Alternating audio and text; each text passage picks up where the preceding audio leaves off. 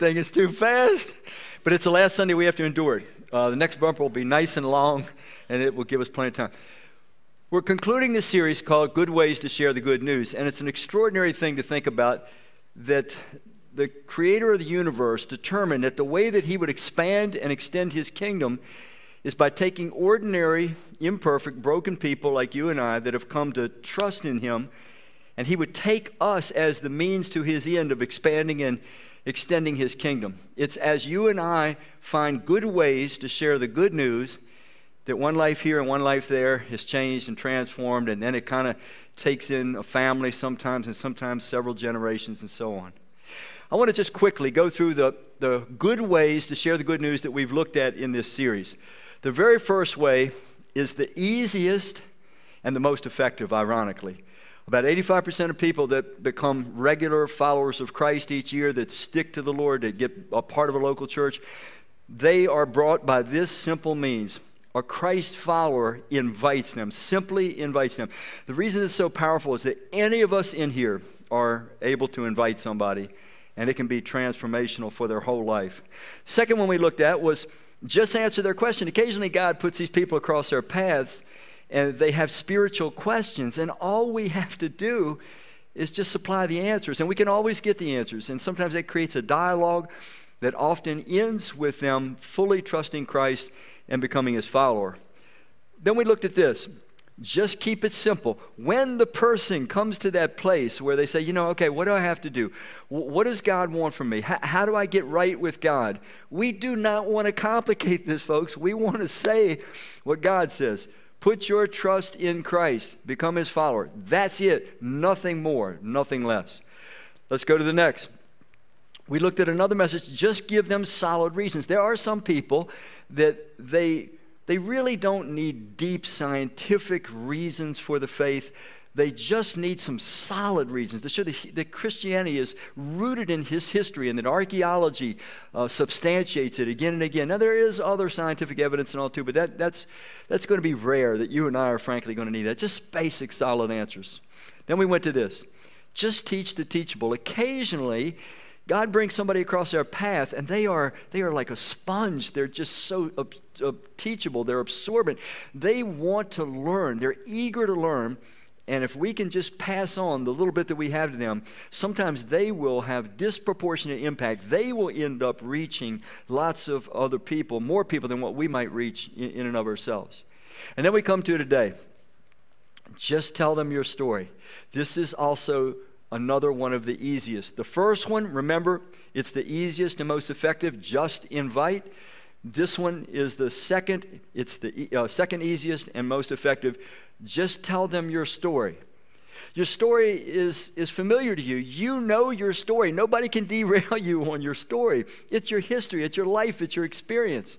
And it's really a simple thing to look at. We're going to see that the Apostle Paul gives us a model, an example of this. You have Paul's story, how he went from Saul of Tarsus, the persecutor of Christ followers, to Paul the Apostle, who the Spirit of God used to write 13 books in the New Testament. In Acts chapter 9, you can read in real time how Paul went from Saul the persecutor to Paul the apostle. Then he repeats it again in Acts chapter 22. He's, he's explaining it to a mob of Jewish people that literally were trying to kill him. But he tells his story a second time. So you have his story in Acts 9, you have his story in Acts 22. You and I are going to look at uh, an extended passage, you'll have to be patient with me, in Acts 26, where he tells his story another time, a third time. So in the book of Acts alone, we have Paul's story three times. Now, my story, your story, everybody's story is pretty much the same. What was my life like before Christ? How did I, how and when did I come to Christ? And then lastly, what's my life been like since coming to Christ? It's pretty simple. It's pr- pretty, pretty basic. It's something that each of us has. Now, you might be sitting there thinking, but, but Randy, I, I haven't yet become a Christian. Well, then you're still at stage one before Christ. So you still have your story. Your story just hasn't progressed quite uh, where God in His love wants it to progress. All right, let's start reading in the book of Acts, chapter 26. Now, a little bit more context. Paul has been in arrest. He's been arrested in Caesarea for two entire years and now he's going to plead his case to King Agrippa, he was one of the Herodian kings left. Um, he was kind of a puppet king to, the, to the Rome. But at any rate, he was very familiar with Judaism. So here we go. Then Agrippa said to Paul, You have permission to speak for yourself. So Paul motioned with his hand and he began his defense. King Agrippa, I consider myself fortunate to stand before you today as I make my defense against all the accusations of the Jews. The Jews were accusing Paul of destroying the, the truth about God and the truth about life. He was not at all, of course. Let's go on. And especially so because you are well acquainted with all the Jewish customs and controversies. Therefore, I beg you to listen to me patiently. The Jewish people all know the way I have lived ever since I was a what? A child. Now, now Paul, first of all, he established congeniality. He, he was polite to Agrippa. It does us well when we're going to tell our story to somebody. Try, try to build a bridge with them. Try to make it a pleasant conversation. Connect with them. Um, embrace their culture, try to assess where they're at emotionally. Is it a good time for us or not? But anyway, he's polite to Agrippa, but then he tries to establish credibility. He's saying these people that were accusing him in this particular case, they've known him since he was a child. So let's go on. So, so we want to establish uh, as well credibility. The Jewish people all know the way I have lived ever since I was a child. From the beginning of my life in my own country and also in Jerusalem. He lived in, in Taurus, or, or yeah, Taurus, and then also in Jerusalem. He was uh, under Gamaliel when he was learning. They've known me for a long time and can testify if they are willing that I conform to the strictest sect of our religion, living as a Pharisee. And now it is because of my hope in what God has promised our ancestors that I'm on trial today. This is the promise our 12 tribes are hoping to see fulfilled as they earnestly serve God day and night, King Agrippa. It's because of this hope that these Jews are accusing me. Why should any of you consider it incredible that the God that God raises the dead? I too was once con- I too was convinced that I ought to do all that was possible to oppose the name of Jesus of Nazareth. And that is just what I did in Jerusalem. On the authority of the chief priest, I put many of the Lord's people in where? In prison. Mind you, they were being put in prison simply because they had put their trust in Christ and become his follower. He goes on to say, and when they were put to what? death, some of them were being put to death simply because of putting trust in Christ, becoming his follower. I cast my vote against them. So he's talking now about his past. He's trying to show not just credibility, but objectivity. He, he's telling things about himself that, that don't make him look that kind. It, it makes him look like he's at least being sincere, but he didn't have an agenda. Let's go on. Many a time I went from one synagogue to another to have them punished and I tried to force them to, what is the word? Blaspheme. You can only blaspheme God. What is he talking about? He would get them to denounce Jesus, and he now knew Jesus was God in flesh, God fully revealed, God in all his fullness. And so it was blasphemy to denounce the name of Jesus. He says, I tried to force them to blaspheme, and I was so obsessed with persecuting them that I even hunted them down in foreign cities. So here's Paul telling what his life was like before he put his trust in Christ and became his follower. Now, if I were to ask you, what could you, if you felt like you were face to face with somebody and you could tell they were interested in hearing you tell your story about your life before you became a follower of Christ, how many of you think, I might be nervous, Randy, but I think, I think I could put it together. Short version, long version. I think I could tell someone, though, that was ready to listen what my life was like before I trusted Christ. How many think they could do that? Can I see your hands? Oh, man, that's good. We had, we had the same thing in the early service, all right? So he tells them, in Paul's case, that his early life was a very religious one. He talked about, he says, You guys know me. You knew me since I was a kid, how I grew up in the strictest sect of our religion, the Pharisees and so forth. And many of you, your story, your past um, before Christ, you grew up maybe in godly homes, godly households. You, you were brought up, as it were, in the church. Many of you would even have confusion. You say, You know, as far as I can always remember, I, I just always trusted Jesus. I just always loved Jesus. It's kind of the way I was brought up. And I can't even remember a time when I wouldn't have thought of myself as a Christian. Just curious, uh, any in here, you, that would be your past? Can I see your hands? Quite a few. But then there would be some of us, like me, that our past was, was very different. It was a very ungodly past. Okay? It doesn't matter what the past is. We just want to have a grasp of it and be able to communicate it to people. What was it like? Who was I like before I trusted in Christ? Now, for some of you that grew up in those godly homes and, and you know you were exposed to church and to Christian teaching since you were a child, you may also remember that there was a time, even though you knew about Jesus, knew about the Word of God, there was still a time where you actually got serious okay? So you were, you were kind of in it because your parents and your family were in it, but then there was a time when all of a sudden it became serious and personal to you. Again, how many of you can remember that kind of experience?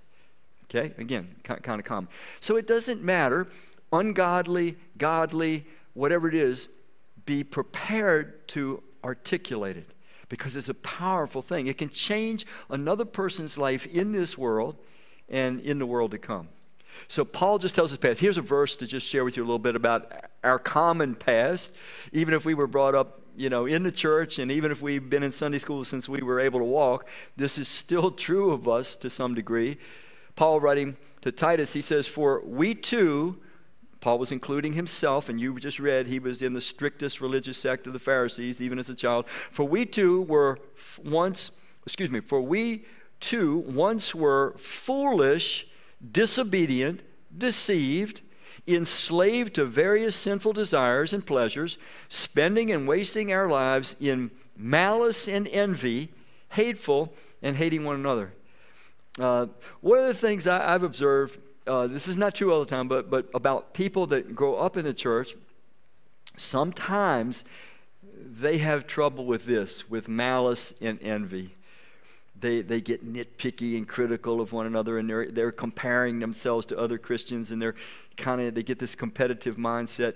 And, and I think it's just, uh, it doesn't have to happen, but I just think it can be that trap before the person really trusts Christ and allows the Spirit of God start to bring truth into their life and, and start to eliminate this malice, this wanting to see bad things happen to other people, wanting to see them fail, wanting to compare ourselves favorably to, to other people.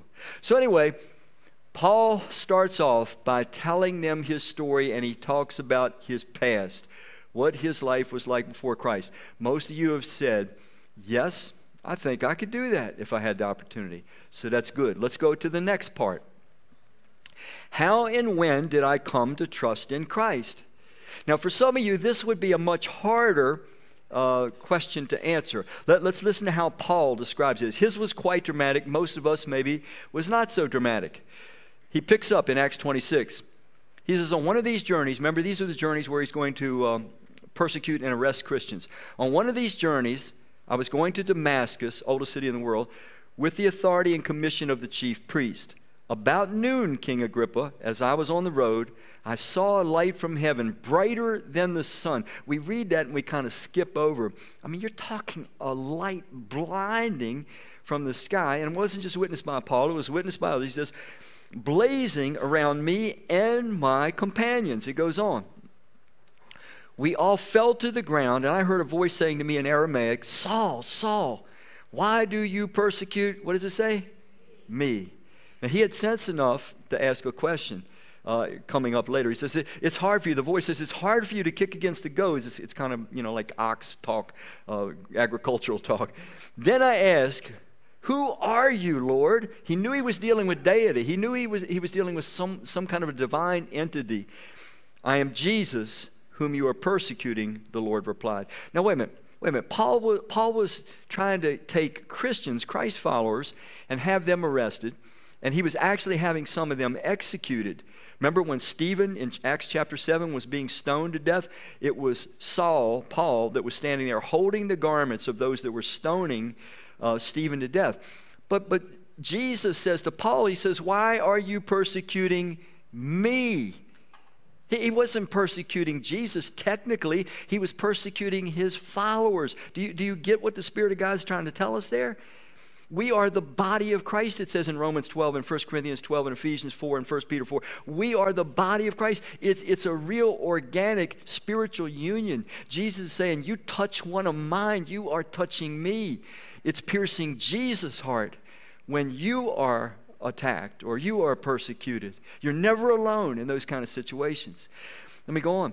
He, said, he says this He says, um, Now get up and stand on your feet. So this is Jesus talking to Paul, who was Saul at the time.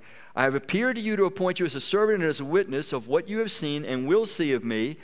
I will rescue you. Doesn't sound like that's a good thing he's being called to if you need to be rescued.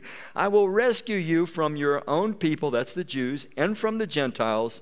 I'm sending you to them to open their eyes. Now, listen, Paul's got a very clear mission here to open their eyes and to turn them from darkness to light. D- darkness is not a thing. We, we, we think of darkness as a thing, but it's not. Darkness is just the absence of light. Light is the one absolute in the universe. Time is not absolute. Space is not absolute. Speed is not absolute. Everything is measured by light. Light is absolute. Light is the perfect image of God. Light makes everything clear. Light shows what reality is. And so Paul's mission was you got to go and you got to tell human beings the truth about God and the truth about life. You need to turn on the light. They've, they've got a lying image in their minds about God and about life and you are to go and turn that light on. You're to turn them from darkness to light and from the power of Satan to God. Satan is the darkness bringer. He slanders God. He does not tell the truth about God or about life. He makes us think things that are injurious to us are actually pleasurable for us, and we don't find it out usually till it's too late. So that they may receive forgiveness of sins and a place among those who are sanctified by faith or by trust. It's the same Greek word, pistis, in me. That word sanctified, don't, don't think all churchy. All that word means, it's, it's Greek word hagiosmos. It, it just means to be set apart as a devotee of God. The word holy in our Bible, it's hagios. This is just a, a form of it, hagiosmos. But it has nothing to do with, you know, like thinking of rituals and things. It just means that once I put my trust in Christ, I'm a different person. I'm set apart in a different category. I'm listening to to a different voice to give me my orders in life. I'm, I'm looking for a different revelation to guide me through life. So he gets his mission very clear. And there's this dramatic, dramatic conversion.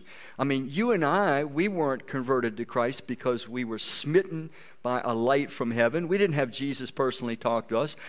But can we articulate how and when we became followers of Christ? Now, some of us, once again, that, that we grew up in the church, it's really hard, it's really fuzzy.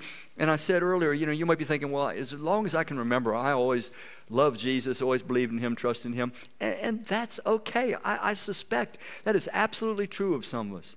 And then there are others of us it might not have been as dramatic as Paul's, but we can still remember that there was a real turning point, that we were living one way and then we completely turned around. I mean, my own, my own life, I lived a very ungodly life, particularly from ages um, 13 to 23. That packed an awful lot in that 10 years. And then some of us were all in between. But can we remember what was going on? Like, I couldn't tell you the day, the week, um, or even the month that I put my trust in Christ and became his follower. The closest I can come is to tell you it was the summer of 1973. That much I know for sure, but I can't tell you the date. So don't feel confused if, if you can't articulate the exact date or the exact year. And as far as the how you came to Christ, for some of us it might have been crisp and clear. Well, I heard a message in church where someone sat down and talked to me, and then I decided I'm going to put my trust in Christ and become his follower. But for others of us, it might have been more like a process. In fact, I'm going to suggest for all of us, it was probably a process, but we, we just haven't looked at the pieces. Let, let me give an example. Um, I lived most of my life bounced back and forth between my, my mother and my grandparents. And when I was living with my grandmother, her backyard in her house backed up to the backyard of another house of a pastor. His name was Pastor Dixon. And I used to play ball in the street with his kids. And anyway, one summer, one summer, I think I was about 11 years old, they, they asked me to come to this camp with them. I'm like, sure, man, I'm up for that. If my grandmother will front the money, I'm gone, you know. So it was called Camp Grace. Well, it didn't matter to me what it was called. I didn't care. I just wanted to get away. So they took me away to this Camp Grace. It was a Grace Brethren church. He was a pastor of. And I'm telling you, to this day, it's probably the, the, the most fun week of my entire life, which shows you how boring I really am. but um, I, it, was, it was spectacular, you know. Now, at, at, one point, you know how these church groups do, they all do the same thing. So you build up to this one night, you know, so we're all sitting around the campfire and got this big fire burning, you know, and they give us all this little stick, little, little piece of wood. And so there's somebody standing up there babbling on about Jesus. Man, I'm 11 years old. I don't have a clue. I'm just looking around. The fire's burning. I got the stick in my hand. And then all of a sudden, people are popping up and they're throwing their stick in the fire. And I'm looking and I'm like, oh, shoot, man, I'm, I'm going. I'm putting my stick in. Now, what they were supposed to be doing was by throwing the stick in the fire was symbolizing that you were putting your trust in Christ and becoming his follower. Well, I didn't know what I was doing. I just knew I was not going to be the only guy sitting there with my stick in my hand when everybody else threw theirs in the fire. I tell you that to say it didn't affect me. Or did it?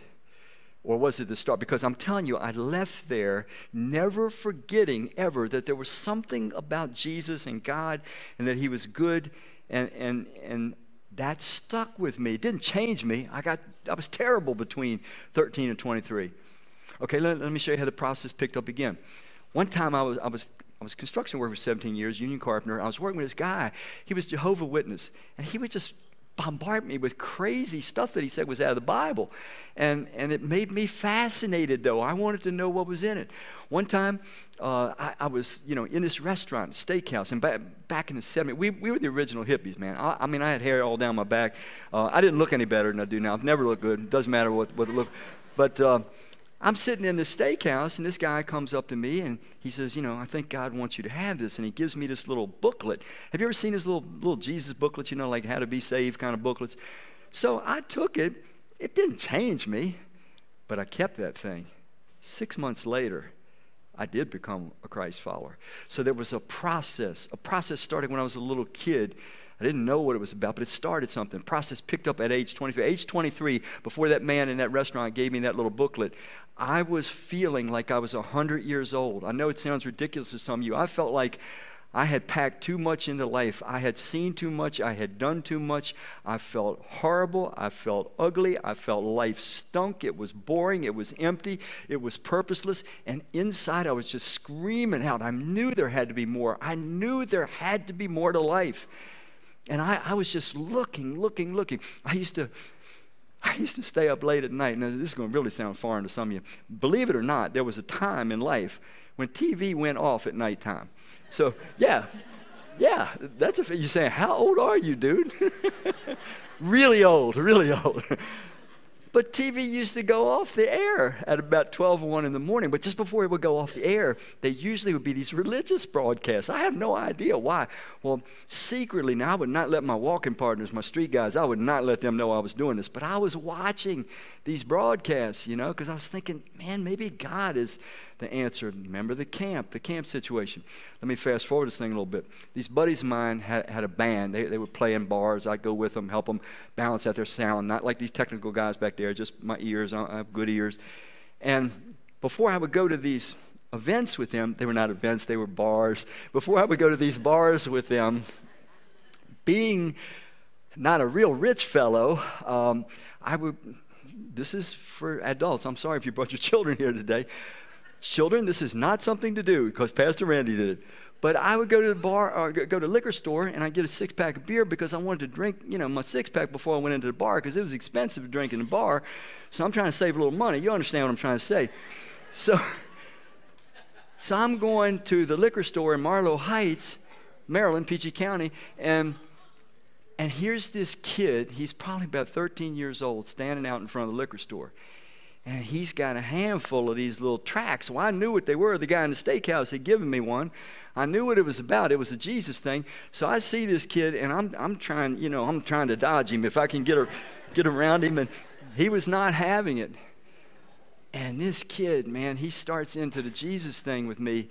And um, I used a lot of profanity and, you know, got around him, got my beer, went on to the 175 club that night, and life went on. But I'm going to tell you a secret. Not really a secret. That kid haunted me for weeks, for months. To this day, it is hard for me to talk about the situation with that kid and not break down. He tormented me. I saw in that child how ugly a human being I was becoming, how selfish, how inconsiderate, how ruthless, How, how terrible. And it made me more than anything want want to change and to be different. So, so it was, I'm telling you all this just to tell you sometimes there's a process before we actually come to put our trust in Christ and become his follower. And for you, the process might have even extended out over 10 years, some of you 20 years, maybe some of you even longer.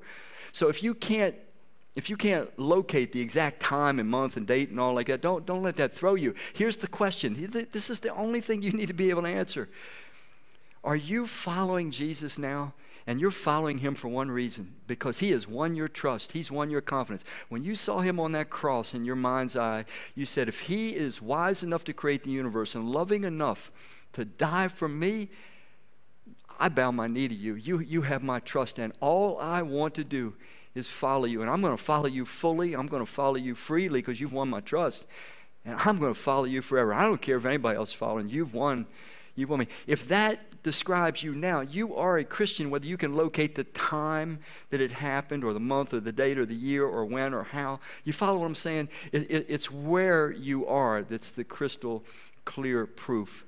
But if we can tell somebody, well, here's how, here's when I put my trust in Christ and became his follower, that's a powerful component of your story. Paul had that part in his story. It was quite dramatic. In our case, it might be very mild. You might say something like, you know, I just got to a place in life where I started going to church. You know, we had kids and and I just didn't want them to grow up in bad environments, so I took them to church. And, and then all of a sudden, the more I started going, I started hearing stuff and thinking, and next thing I knew, I, had, I had a lady just, just in between services tell me that she just started reading the Bible, and the more she learned, she says, I just fell in love with Jesus.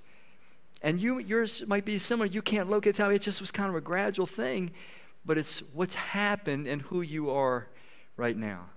All right, who you were, what, what was going on before Christ, how did we come to Christ? Now, the third part. The third part is this. Well, I'm sorry. I, I don't want to skip this. It's so critical. Gives us an example from Scripture of what it means to be saved. Men, what must I do to be saved? These guys were asking the Apostle Paul. It was a Philippian jailer asking. They said, Trust in the Lord Yeshua. That just means the Lord Jesus, and you will be saved. Trust in Jesus, and you will be saved. That's it. Nothing more, nothing less. That word saved, by the way, uh, bear with me. Um, please, if, if, some of you, you have a primarily judicial picture in your mind, you know, like a courtroom and God the Father's like the judge and Jesus is kind of like your defense attorney and, you know, this big list of sins is coming up and then Jesus says, oh, look, Father, you know, I've paid for those sins. And he hits the gavel and says, you're not guilty, you're free. If that's primarily what comes into your mind when you hear about being saved, let me suggest a much better, more accurate picture than that. You see, the word saved, it's, it's dynamic. They shall call his name Jesus because he will save his people, present tense, from their sins. Picture yourself as being lost in the Amazonian jungle, hopelessly lost. And there's dangers everywhere.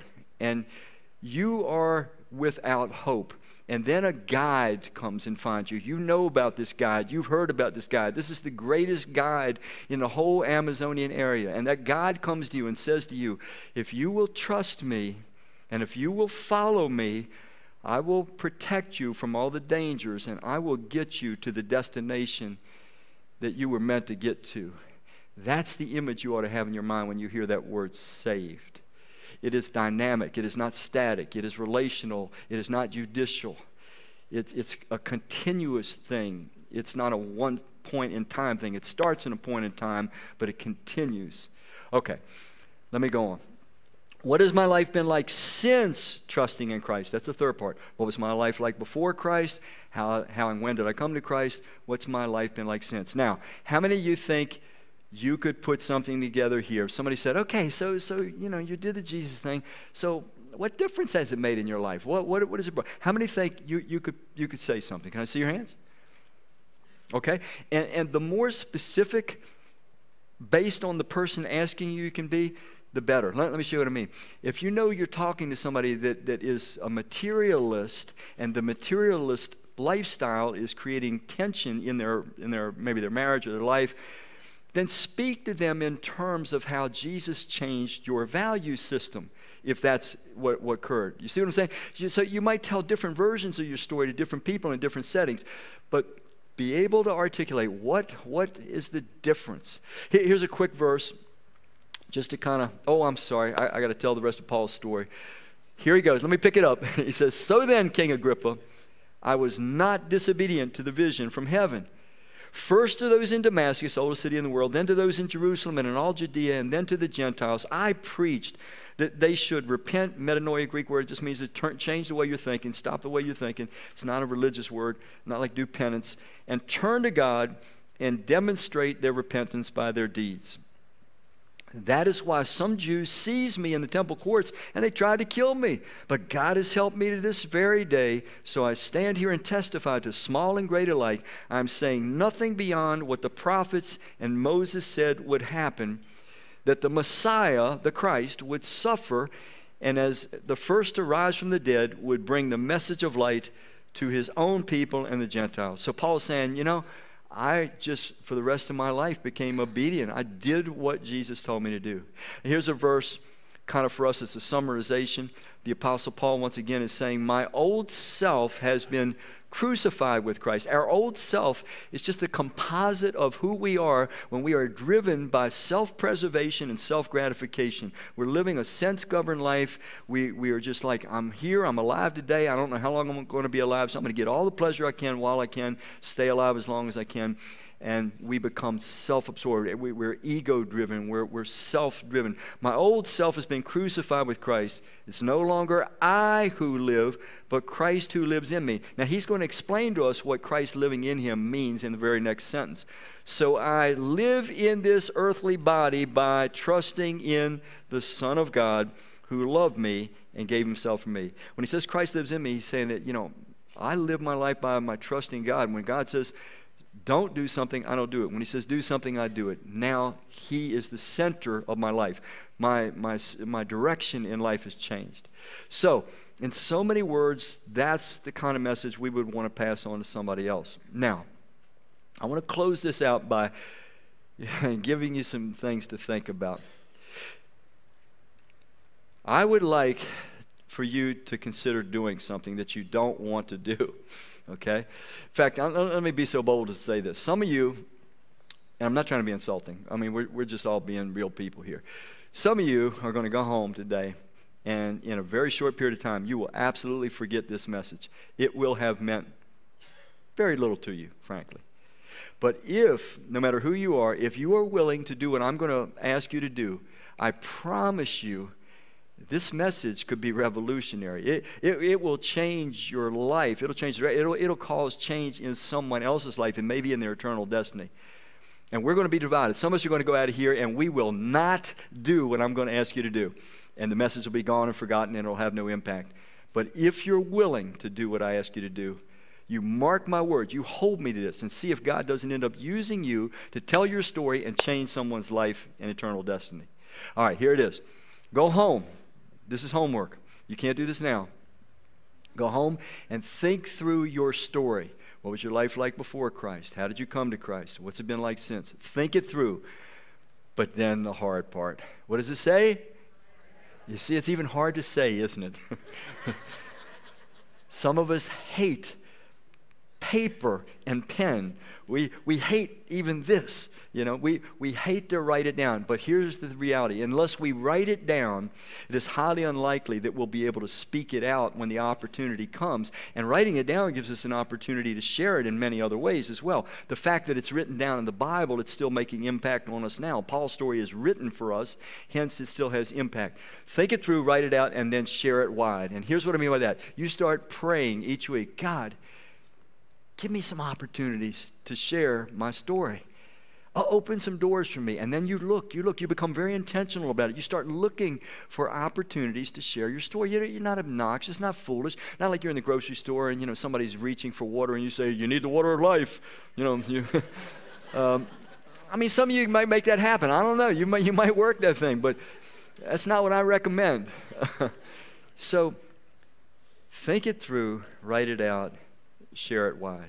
I'm going to close with a story that I have told without shame. many, many times. I first told it probably over 30 years ago. Many, many of you perhaps have even heard it, but I'm going to tell it again. The story goes this, and it's not in the Bible, it's just a story. When Jesus ascended back to heaven, the story goes, Gabriel, you know, one of the archangels, he was there to meet him, and he said, Lord, this was this was amazing. We had never, ever dreamt that this was in you. We didn't know that you loved all of us with such sacrificial love. This, this is awesome, Lord. We, we just can't believe it up here. You must, those humans, they've got to know what you're like. They need to, every one of them needs to know this message, Lord. So, Lord, what, what's your plan to get them all to know what you've done for them and who you are?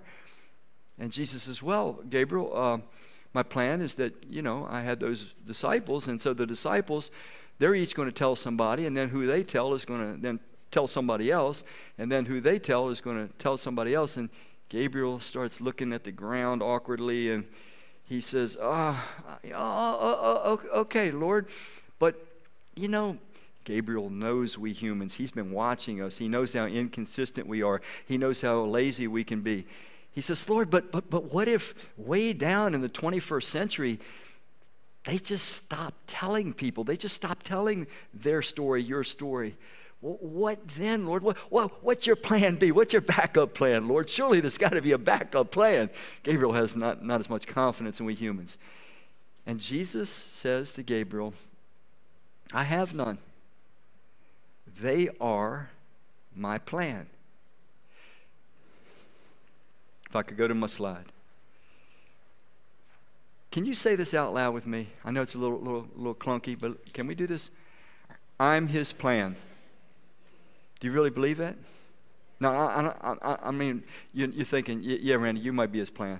No, I mean, do you understand that God so loves you, He wants to work in you and through you? Do you really, really know that if you don't tell the story, your story, his story, they're woven together,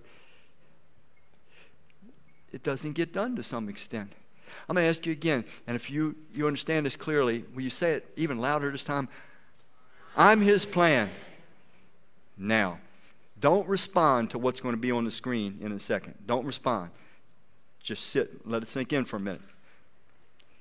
And he can count on me. Don't say this unless you mean it. Think it through for a minute. We're talking about I've got to first get my story together, and then I've got to pray for opportunities to share my story, and then I've got to be intentional about looking for opportunities to share it the rest of my life. Inviting is the most powerful thing any of us can do, but telling our story is probably the most second powerful and easiest. And so please don't say this, don't say this unless you mean it, because God is present. He wants all of us to say it. He wants, he wants to raise, he wants to do something so magnificent in churches across America. This is the time. COVID has been a time of pruning. I'm, I'm going to talk a little bit more about that. But, but if you mean this, if you mean that, that all heaven looking down on you says right now, you know what? I may not be perfect. I may have a lot of broken spots in me, but God, for what it's worth, you can count on me. I will tell my story, your story and my story. I will tell it. I will pray for opportunities. You can count on me. He can count on me. If you mean it, only if you mean it, shout it out. Will you do that? And He can count on me. God bless you, man. That's I, want to I want to applaud you. Yeah. Thank you. Now remember what I said. Unless you think it through, write it out. You're not going to be likely to share it wide. God has been pruning churches, His church, the church of Jesus, through COVID, churches across America. He's pruned this church. I want you to think about something. When Jesus was with his disciples, with his 12, 12 is God's number, you know, it looked like the best team possible. Jesus and the 12, man. But it really was not the best. There, there needed to be some pruning done. You see, there, there, there was a Judas on the team. And you have to get rid of a Judas before you can get a Paul on the team. There has to be some pruning. How many have ever seen a tree that was once overgrown? It might be a fruit tree and its branches are all over, but it's, it's big and it's, it's full and it's overgrown. How many have ever seen that before? How many have ever seen when it gets pruned? It's ugly, isn't it? Pruning is ugly. But you have to prune if you're going to have more fruit. And God has been pruning his churches through COVID. And now, listen to me carefully. He is about to release his churches in ways that human history has never seen before. God's Spirit is about to do something here and in other churches that the world has never seen before. He wants you as a part of it. Yes, yes, you are. You are his plan. He has assembled a team here. He has brought together a unit of us here for such a time as this. And I believe we are going to see the most phenomenal things in church world that we've ever seen. At the same time, persecutions. But we're his plan. And the time is now. For such a time as this, did he bring each of us, no accidents here, each of us, this unit together. Will you pray with me? Our Father and our God, we thank you for this unspeakable privilege that our story and your story get woven together. We get to deliver the good news to people in desperate need to hear it. And your Spirit has done a work here today. We have told you, count on us. We are your plan, we are your people. May your Spirit continue to keep this fire alive in us. You know what's going to try to distract us. Please help us where we need the help. We ask these things in Christ's name. Amen.